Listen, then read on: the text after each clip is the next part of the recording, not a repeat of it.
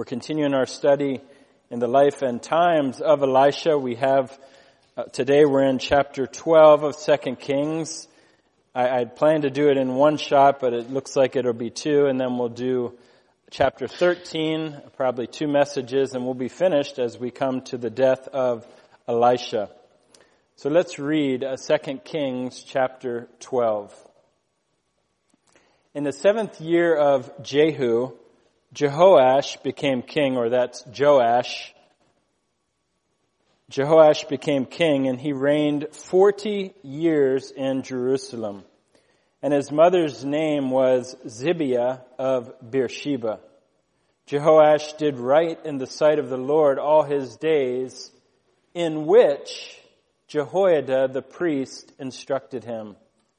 Only the high places were not taken away, the people still sacrificed and burned incense on the high places.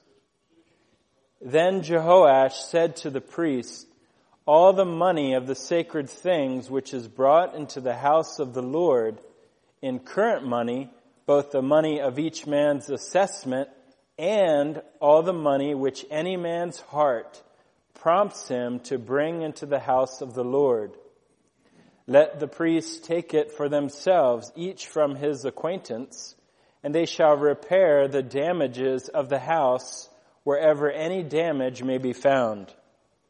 But it came about in the 23rd year of King Jehoash, the priests had not repaired the damages of the house. Then King Jehoash called for Jehoiada, the priest, and for the other priests, and said to them, why do, you, why do you not repair the damages of the house?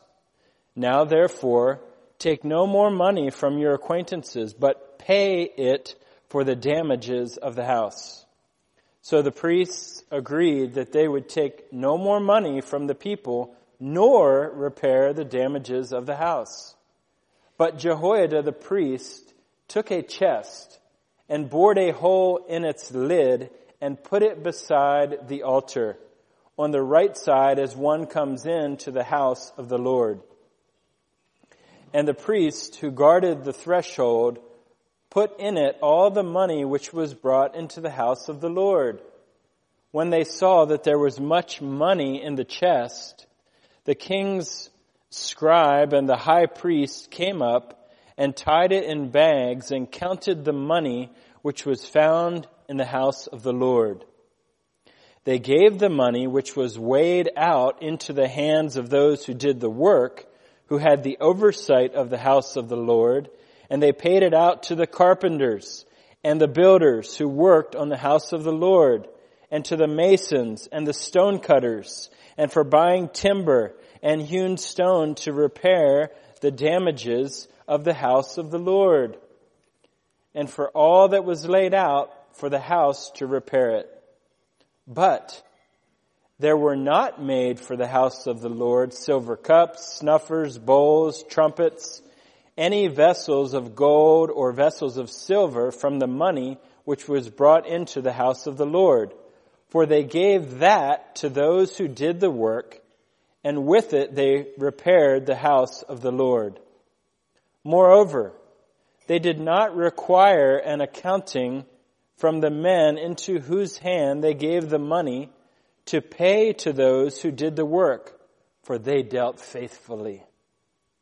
The money from the guilt offerings and the money from the sin offerings was not brought into the house of the Lord, it was for the priests.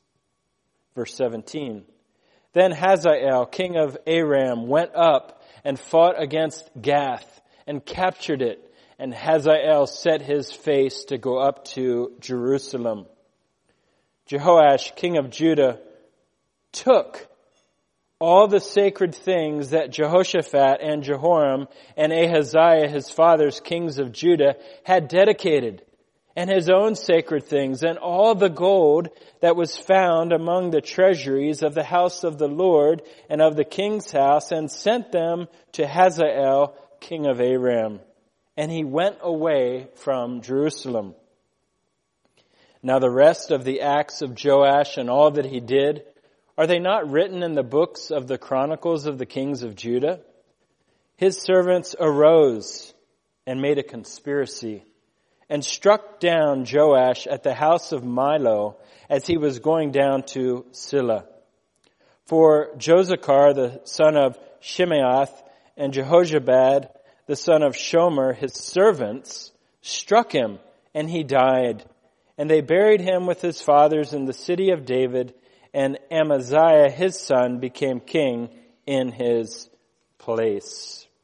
There are notes over to my left uh, with the lessons, and if that's helpful to you. Again, we consider these stories, these incredible, even dramas of what God was doing among his people. Here we've been looking at Judah in particular and after Athaliah's wiping out of all the sons except one, this Joash or Jehoash, uh, he was hidden in the house of the Lord by this godly aunt Jehosheba and Jehoiada, her husband, the high priest.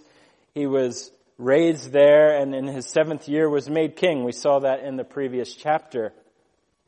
And that will be of note uh, as we come a little deeper into the chapter today. The title I've given this section is Joash, Repairer and Robber of the House of God. Repairer and Robber of the House of God. It's shocking. The first part is very encouraging how he started out, but the second part, as we read at the end, where he gave all of the gold items from the house of the Lord to this wicked king who was attacking Hazael. We'll come to that probably next week. The date of his reign is approximately 836 to 797 BC. He reigned, as it says in verse 1, 40 years in Jerusalem. We have his mother's name. Often we don't have that. Zibiah of Beersheba. And if you look at the maps, and I hope you do if you have them in your Bible, you can see that at least uh, a Beersheba, assuming it's the same one, is right uh, near the center of the tribe of Simeon uh, within Judah. There is Simeon, and you'll see Beersheba, and that's where his mother Zibiah was from. Verse 2 states that Jehoash did right in the sight of the Lord all his days. But there's not a period at the end there. There's the addition in which Jehoiada the priest instructed him. And there's a little bit of challenge in the translation. Listen to a few other translations as we seek to open up this verse. The King James states, wherein Jehoiada the priest instructed him. The ESV says that he did right in the sight of the Lord all his days because Jehoiada the priest instructed him. The Holman states that throughout the time Jehoiada the priest instructed him, Joash did what was right. The NIV says all the years Jehoiada the priest instructed him, he did right. So it's interesting that he did right, it seems, only during the time that Jehoiada the priest instructed him. And we'll see that especially as we compare Second Chronicles, which states Joash did what was right in the sight of the Lord all the days of Jehoiada the priest. There was an end to his obedience, and it was way too soon. He did well in God's sight, but again, it's qualified by Jehoiada, his adopted father. He was the foster father that raised him for those seven years and beyond and trained him throughout his life. But when, when he becomes a man, that is Joash, he starts to walk away from what Jehoiada taught him. And it's a good question for us. What will be the, the true epitaph at our funeral? Uh, at the end of someone who really knew us well, would it be that Brett did right in the sight of the Lord when he was preaching? Or Brett did right in the sight of the Lord uh, for the first 20 years? And it's, it's laughable in a sense, but it's also grievous that you can start so well and end so terribly. And our first lesson will be this. We ought to submit to our teachers yet make sure that we're submitting unto God. We ought to submit to our teachers. He submitted to Jehoiada as long as Jehoiada was training him and guiding him and telling him what to do. Yet make sure that you, that we are submitting unto God really as our God. It seems that Joash submitted to God indirectly. He submitted to God as he submitted to Jehoiada, which isn't enough. Listen to 2 Chronicles 24. A grievous ending to this man who started well. But after the death of Jehoiada, the officials of Judah came and bowed down before the king. That's Joash. And the king listened to them. Jehoiada's gone. These other people come in and he listens to them and it says, they abandoned the house of the Lord. This is the man who grew up in the house of the Lord and, and he helped restore the house of the Lord. But at the end of his life, he listened to others and he and they abandoned the house of the Lord, the God of their fathers, and served the Asherim and the idols. So wrath came upon Judah and Jerusalem for this guilt. And at the end of our chapter, we see that wrath coming with Hazael, who attacked. And we'll hear more of that later. Further, it states that Joash the king did not remember the kindness which his father, Jehoiada, had shown him. He wasn't his biological father, remember. He was his foster father, his adoptive father. His father was the king who had been killed, Ahaziah. But it states that he forgot as he got older, as he supposedly became a young man and was established, when his mentor died, he forgot all about it. He forgot the kindness which his father Jehoiada had shown him, but he murdered his son, that is Jehoiada's son, Zechariah. He killed his, basically, his half brother.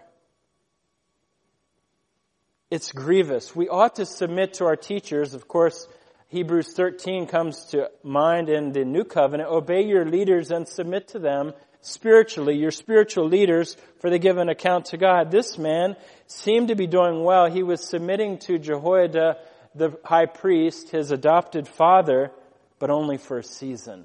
Because really, he wasn't submitting to God. He was just following what this man had taught him which is good to a degree, but if your obedience, if your submission is only to young people, your parents, while you live at home, your obedience is not correct.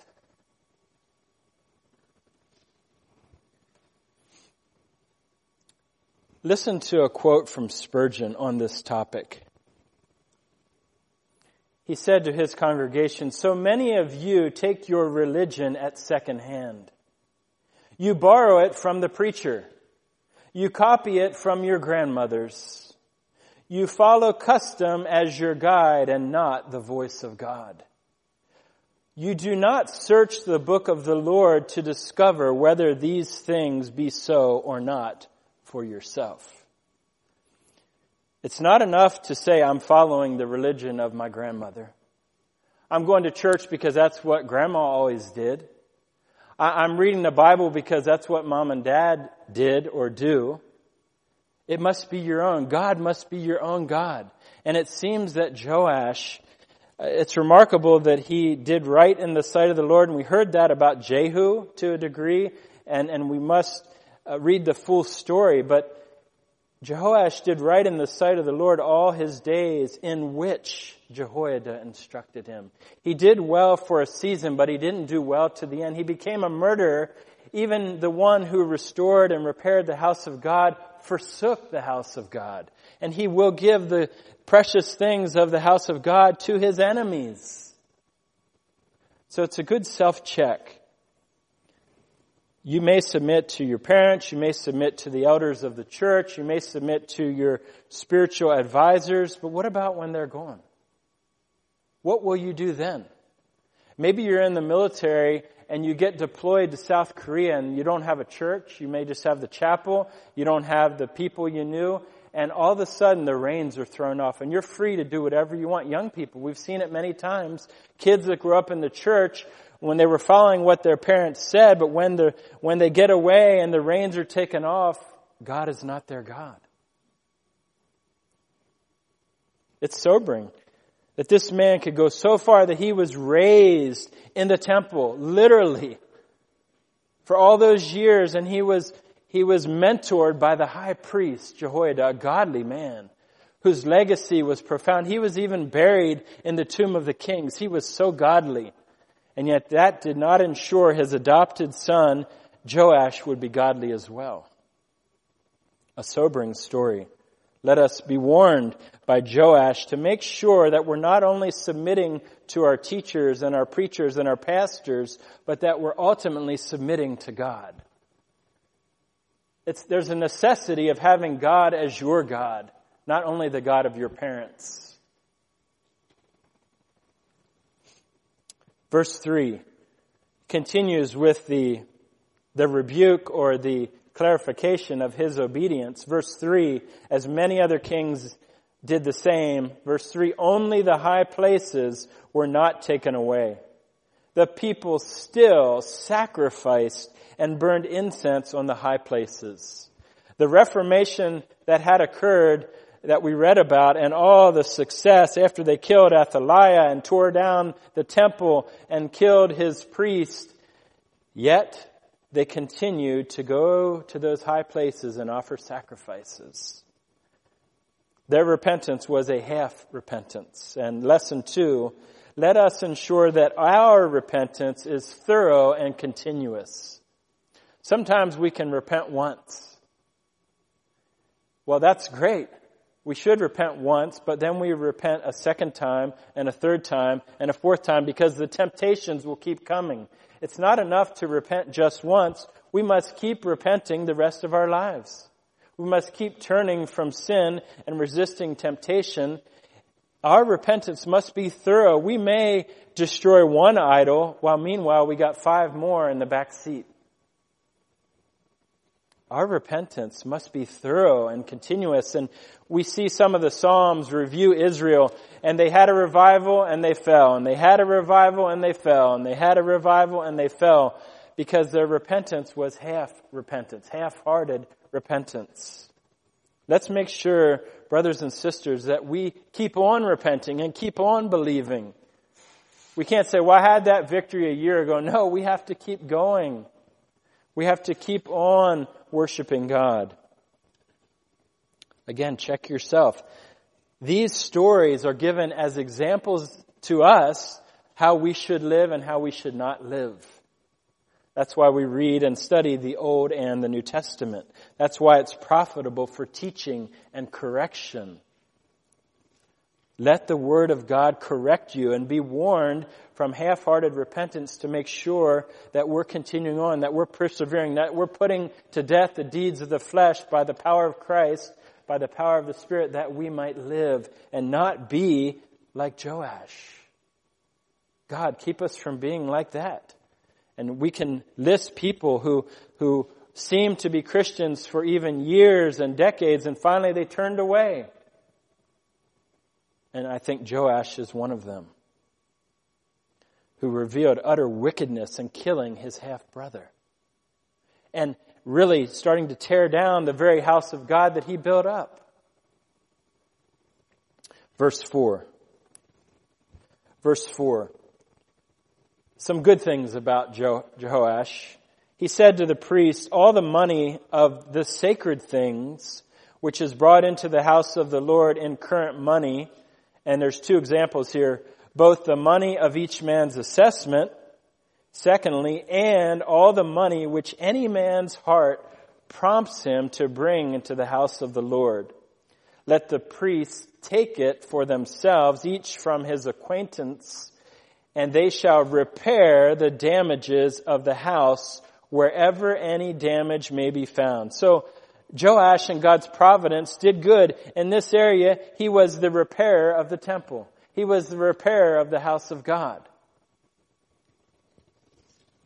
Wiseman lists four types of money that the that were gathered into the temple. Um, for first, we we would consider the daily sacred dues that, that were given to the temple.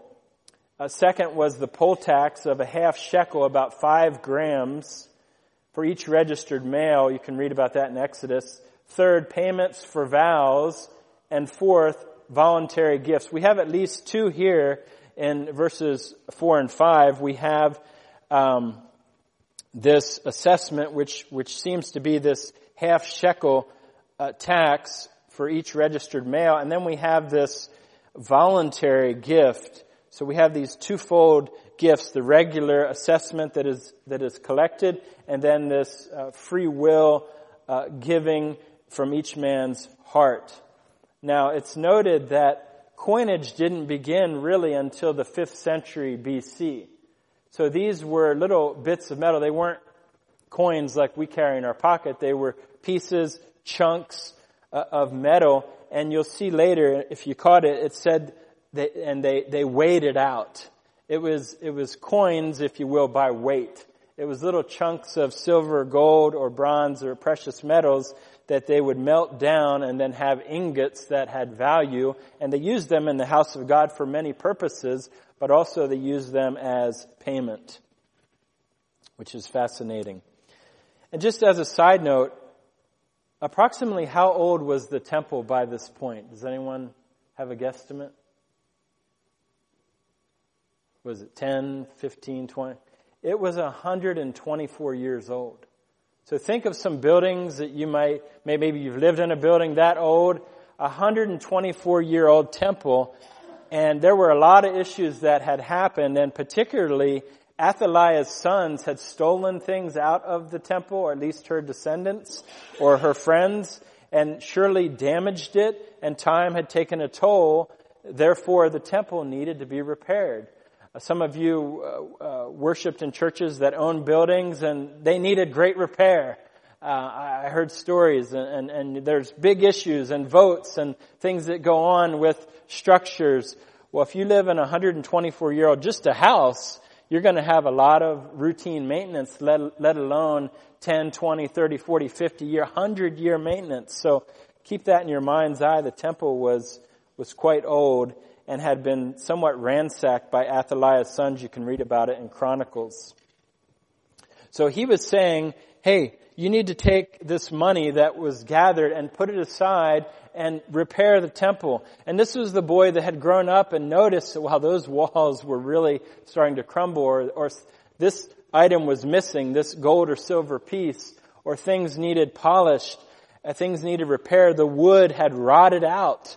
And he had noticed that growing up and it's encouraging in one sense that he, the place that was his home, he wanted to repair. He wanted to restore it. So this is good that he wanted to do this thing for the place wherein he had grown up. So considering that idea, in the third place, ponder and praise God for his providential workings. Ponder and think about and, and then praise God for his providential workings. Who better to repair the temple than someone who had grown up as a, a one year old, two year old, three year old, four year old, five year old, six year old, seven year old, then was finally crowned king and he had a special care and his adopted father was the high priest. He continued to go to that temple and he was, I'm sure his dad said, yes, we haven't had money to fix this. Look at this son. It shouldn't be this way, but, but we just can't fix it right now. Ponder and praise God for his providential workings. That little boy had grown up there. Now he was going to repair it. And even though he had a wicked end, God had a purpose for him, even as a boy, a young man, an adult man, to repair the house of God. David's seed was kept alive partly for this purpose to repair the house of God, which is profound. And even, again, we, we, we grieve at his wickedness later in his life, but he had a purpose, and God had a purpose for him to repair the temple. Ponder God's providence. And I thought of Saul of Tarsus. Who would have thought he would become a great apostle for Christ? Yet he was a Pharisee of Pharisees. He knew the scripture very well. And what a great uh, picture to see God's providence in such a case as Jehoash, who would repair the temple, or even more and even greater would be Saul of Tarsus, who became Paul the Apostle with all of his background, a Pharisee of Pharisees, to serve the Lord in, in a great way. When you look at your own story, I'm sure you can see it. And we read about George Mueller in the men's uh, meeting yesterday. We talked about that he as a youth was, was, a drunkard, was a thief, was put in prison, and he could go to those boys of England and say, I did that too, and that was wrong. And so providentially, God uses things in our lives and the lives of others to bring us to a point and we can look back and read the book of Providence and we ponder and praise God. And this is the case. We can praise God, Lord, you, you preserved that boy in the temple, and even though he would do great wickedness later, you used him to repair the temple which you'll see in the history of Judah, that repairing the temple continued on and on and on till it was destroyed. And even then, Ezra and Nehemiah would work to repair it again and again and again. So this idea continues in God's providence. Now some of the money, I want to focus on uh, some of the money that was brought in, particularly this phrase, the money which any man's heart prompts him to bring into the house of the Lord. Which any man's heart prompts him. Lesson four, the old and new covenants recognize the value of giving from the heart. The old and the new covenants recognize the value of giving from the heart. Of course, I'm thinking of 2 Corinthians 9 7. Each one must do just as he has purposed in his heart, not grudgingly or under compulsion, for God loves a cheerful giver.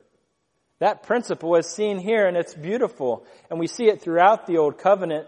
There were these offerings that, that someone just wanted to give beyond what was required, beyond the tithe or this tax or, or this offering gift that was required, but people would actually be prompted within their heart to give a little extra, to give a little more from the heart. So ask yourself the question, do you give willingly from the heart? Do what not only, I'm not only speaking of to the church, but that's at least included. Do we give things willing, willingly or reluctantly or grudgingly? Maybe you've been in those churches where they pass the plate like four times in one service. And you're giving under compulsion. Dig a little deeper. It's grievous that that happens. May we never be that way by God's grace. We ought to give not under compulsion, but from the heart. Even as these men and women did, they gave from their heart. They purposed and they gave in such a beautiful way. As a matter of fact, Corinthi- uh, excuse me, Chronicles describes some of the giving when it says, all the officers and all the people rejoiced and brought in their levies, their monies, and dropped them into the chest until they had finished. They were rejoicing to give offerings.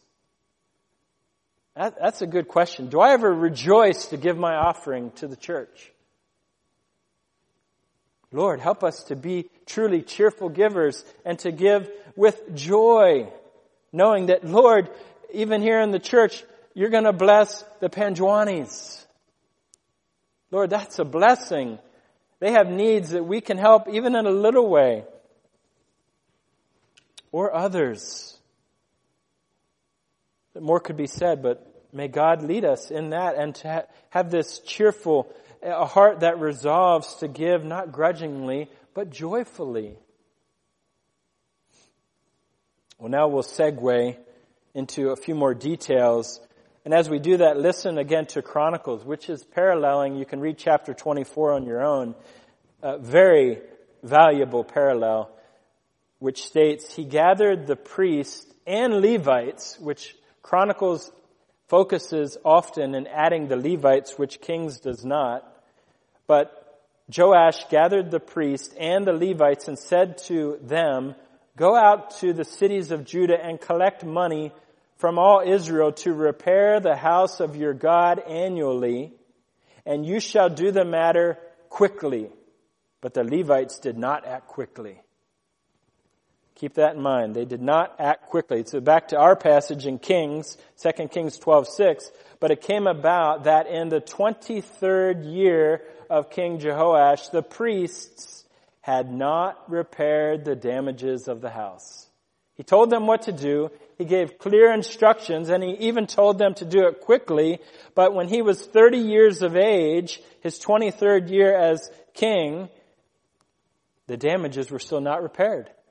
He gave clear instruction and he told them to do it quickly, but for some reason they delayed. They delayed. Was it several years? It seems to be.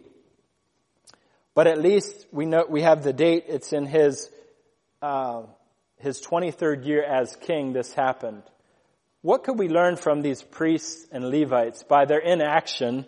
Well, consider this in the fifth place. Let us pursue prompt action when called, called on to do good deeds. Let us pursue prompt action when called on to do good deeds. I think as I read the Proverbs, laziness is one of the chief sins of man and of men in particular. It's one of my chief temptations to be lazy if you're honest, men, maybe you'd say the same. I think women struggle less with laziness than men. The Proverbs are very clear. It's a great sin. Proverbs 15:19 says, "The way of the lazy is as a hedge of thorns, but the path of the upright is a highway." Now, we don't know were these priests lazy. Maybe there was another reason. Maybe they were just lazy though. Maybe they didn't want to follow what this king said for some reason. Uh, we don't know, but he admonishes them and comes back to them and needs to get the chief priest involved. Let us not be like them. And all through Kings, we've seen examples where Elisha and others told people to do it, and it says, and they did it. Elisha said, go do this, and they did it. That's the type of people we want to be. We don't want to have someone come back to us and say, uh, I, I asked you to do this uh, last week, last month, last year, and it's still undone. And I think all of us can say we, maybe we had even a resolution, Lord, I, am going to do this. And then we never do it for various reasons. Maybe it's reaching out to someone. Maybe it's that letter you need to write. Maybe it's a phone call you need to make. Maybe you told someone you'd do something and you didn't do it and you need to say, I'm sorry, I apologize, I, I failed.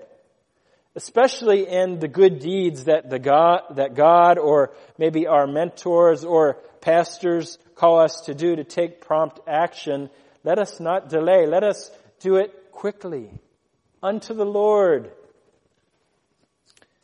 and put to death laziness. Verse 7. So th- this continued. They weren't doing what he asked. Verse 7, then King Jehoash called for Jehoiada, the chief priest. Chief is not there, but chief is elsewhere. I, I added that. Jehoiada, he's the chief priest. And for the other priests, he's taking it to the next level. There's an escalation. And he said to them, why do you not repair the damages of the house? He's questioning them. Why didn't you do it? Now therefore take no more money from your acquaintances, but pay it for the damages of the house. Maybe they were keeping it for themselves too much. We don't have all the details, but he said, stop taking the money, stop collecting it, but what you have, pay it for the damages of the house of the Lord. Verse 8, so the priests agreed that they would take no more money from the people, nor repair the damages of the house. We're not taking any money and we're not repairing the house either. Very interesting phrases. But he escalates it to the chief priest to do all these repairs for the hundred and almost 25 year old house of the Lord.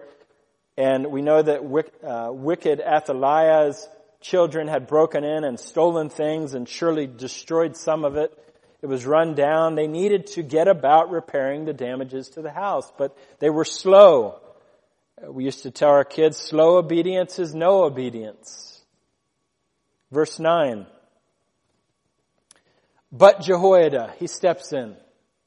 No more just dealing with other priests, but Jehoiada, the priest, took a chest, big wooden chest apparently, and bored a hole in its lid and put it beside the altar on the right side as one comes into the house of the Lord. And the priests who guarded the threshold put in it all the money which was brought into the house of the Lord. Jehoiada had a new idea. We're going to put all the money as people come through uh, th- this entrance or go by this chest. They're going to put the money into this chest as they come into the house of the Lord, the temple complex. Verse 10, when they saw that there was much money in the chest, so days and weeks, maybe months went by, the chest was filling up with money, then the king's scribe and the high priest came and tied it in bags and counted the money which was found in the house of the Lord. So all these little bits of metal, the, uh, what was it, uh, was it five grams, the half shekel, these little chunks, they put them all in bags, probably going to melt them down into ingots, and, and there was a lot. Because remember, the people were giving joyfully. They were bringing all their bits of gold and silver to the temple, to the house of the Lord. And, and there's this political oversight from the king's scribe and the priestly oversight by Jehoiada himself. Verse 11. Then, excuse me, they gave the money which was weighed out, notice that, weighed out, into the hands of those who did the work, who had the oversight of the house of the Lord. And they paid it out, and listen to these descriptions, to the carpenters and the builders who worked on the house of the Lord and to the masons and the stonecutters and for buying timber and hewn stone to repair the damages of the house of the Lord and for all that was laid out for the house to repair it. That gives a picture of how much repair needed to be done. They needed all these people, the carpenters and the builders and the masons, the stonecutters, the timber. A lot had broken down, was rotted, was crumbling. So they had to get all these uh, experts and skilled people to come and fix it. And Chronicles adds workers in iron and bronze. Remember, the temple just didn't plop down from heaven. It didn't just, God could have sent it down to the exact specifications He wanted with heavenly material if He chose to. But remember, you can read uh, 1 Kings 6 and 7 about how Hiram and, and Solomon brought in all these experts and all these materials that are described here. The temple was built by these experts made of stone and wood and gold and silver and these beautiful timbers from Lebanon and elsewhere. It didn't drop down from heaven. It was built by skilled labor and it was repaired in the same way. Generally, thinking about that idea, which has if you meditate on the house of God built by human hands, of course the New Testament contrasts that, but just thinking about this house built with human hands, we could note in the sixth place that normally the Lord uses regular means to accomplish His purposes. Even building the temple, the Lord used normal means of bringing in all these experts and, and there were measurements and instructions and put it here and don't put it here and don't do this here and don't do that. But it was made by the hands of these expert workers, wood, stone, and so forth. God chose to use the normal means. And most of our lives are like that. Yes, sometimes God works without the means and against the means, and we mark and note that, but most of life, God uses normal means. Even with His temple, the house of the Lord, even the house of the Lord was built by hard work, sweat, sawing timber, carving down stone. It's profound, and when you consider all those items that were in the temple and the particular dimensions and the gold and the silver overlays and the carved pomegranates and, and this and that. It was intricate. It was beautiful. And yet God used the regular means to build it. I think that's interesting in and of itself, is it not? Verse 13 says what didn't happen. But there were not made for the house of the Lord silver cups, snuffers, bowls, trumpets, any vessels of gold or vessels of silver from the money which was brought into the house of the Lord, the money put in that money box, that chest, that money was not used for these things that was brought into the house of the Lord. Verse 14, for they gave that to those who did the work, and with it they repaired the house of the Lord. The money was given to the workers so they could do the repairs. Silver and gold was used for the repairs, and it was also used to pay the workers, to restore the temple. Verse 15. Moreover, they did not require an accounting from the men into whose hand they gave the money to pay those who did the work. Get this phrase, for they dealt faithfully. For they dealt faithfully. The money from the guilt offerings and the money from the sin offerings was brought into the house of the Lord. It was for the priests. So this phrase, for they dealt faithfully. What a beautiful description of these workers, of the, the foreman of the workers who received all this money, and there was a lot of it, and they had to hire all these people, all these workers. They didn't have to worry about it. They didn't even take an account because these men dealt faithfully. Our last lesson, number seven today is this, simply, blessed are those who deal faithfully. It's like one of the Beatitudes. Blessed are those who deal faithfully. One author said, our use of money is always a test of faithfulness. I just heard a story last week in a church. One of the elders was doing something funny with the money and he was, he had to step down. Of course, that's just in the church, let alone other categories where there are so many temptations to sidestep with money, taxes, but just think even more generally, blessed are those who deal faithfully. Jesus said, one who is faithful in, in, very little things is also faithful in much. And one who is dishonest in a very little is also dishonest in much. There are many areas in our lives where we have the temptation to be faithful or dishonest. What are we going to do? Are we going to be like these good men who dealt faithfully with the money gathered so that the temple could be repaired? Or are we going to just tell a little fib, a lie? There are many places you can fudge the numbers you can say you worked an extra 15 minutes when you didn't, maybe on your taxes. God calls us to be faithful in all things, to be honest 100% of the time. Like these people, to deal faithfully. Are you being faithful with a little? If you aspire to do more in life, young people, older people, if we, Lord, use me in a greater way, well, have I been faithful with a little? Have I been faithful in the small things? How can we expect to do great things for God if we're not faithful in the little things? Let us pursue being like these men who didn't require anyone to go check them because they knew they dealt faithfully. What a blessing.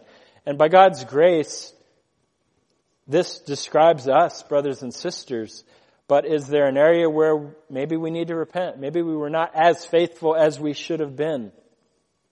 Let us pursue, as Jesus taught us, to be faithful in little and to be faithful in much. Where time is gone, we will conclude with prayer. If you have any comments, I'd love to hear them. I hope that you are encouraged to search the scriptures, to meditate and compare scripture and that uh, just in review, we ought to submit to our teachers, yet make sure that we're submitting unto God, because Jehoash did not. He submitted for a season, but then he blew it. Second, let us ensure that our repentance is thorough and continuous. We cannot leave just a few idols in the back room. Third, ponder and praise God for his providential workings. This boy, Joash, was raised in the temple and he became the repairer of the temple. Fourth, the old and new covenants recognize the value of giving from the heart. Let us be those cheerful givers in all that we give. Fifth, let us pursue prompt action when called on to do good deeds. Not to be lazy and someone has to say, I asked you to do that last week. Let us have prompt action. And sixth, we said normally the Lord uses regular means to accomplish his purposes. The men built the temple with wood, with stone, and all those items, they built it. It didn't drop down from heaven. And finally, blessed are those who deal faithfully. Let us pray. Our Heavenly Father, we thank you for your goodness to us. We thank you, Lord, for saving us, for washing us from our sins of unfaithfulness, of laziness, of idolatry. Lord, the sins that entangle our feet. Father, may we be encouraged to press on, to put to death the deeds of the flesh, any unfaithfulness. May we be warned by the example of Joash, who was faithful as long as his mentor was alive, but then he went off the rails. Father, would we be sure that you are our God and we're not following whether mom and dad or the pastors or our, our, our hero preachers. We follow you, our God. We follow Christ and may we be all in as such. Thank you for this privilege to study your word. May you write it on our memories and bring it to mind even this week and in the days ahead that you would get all the glory for yourself. Amen.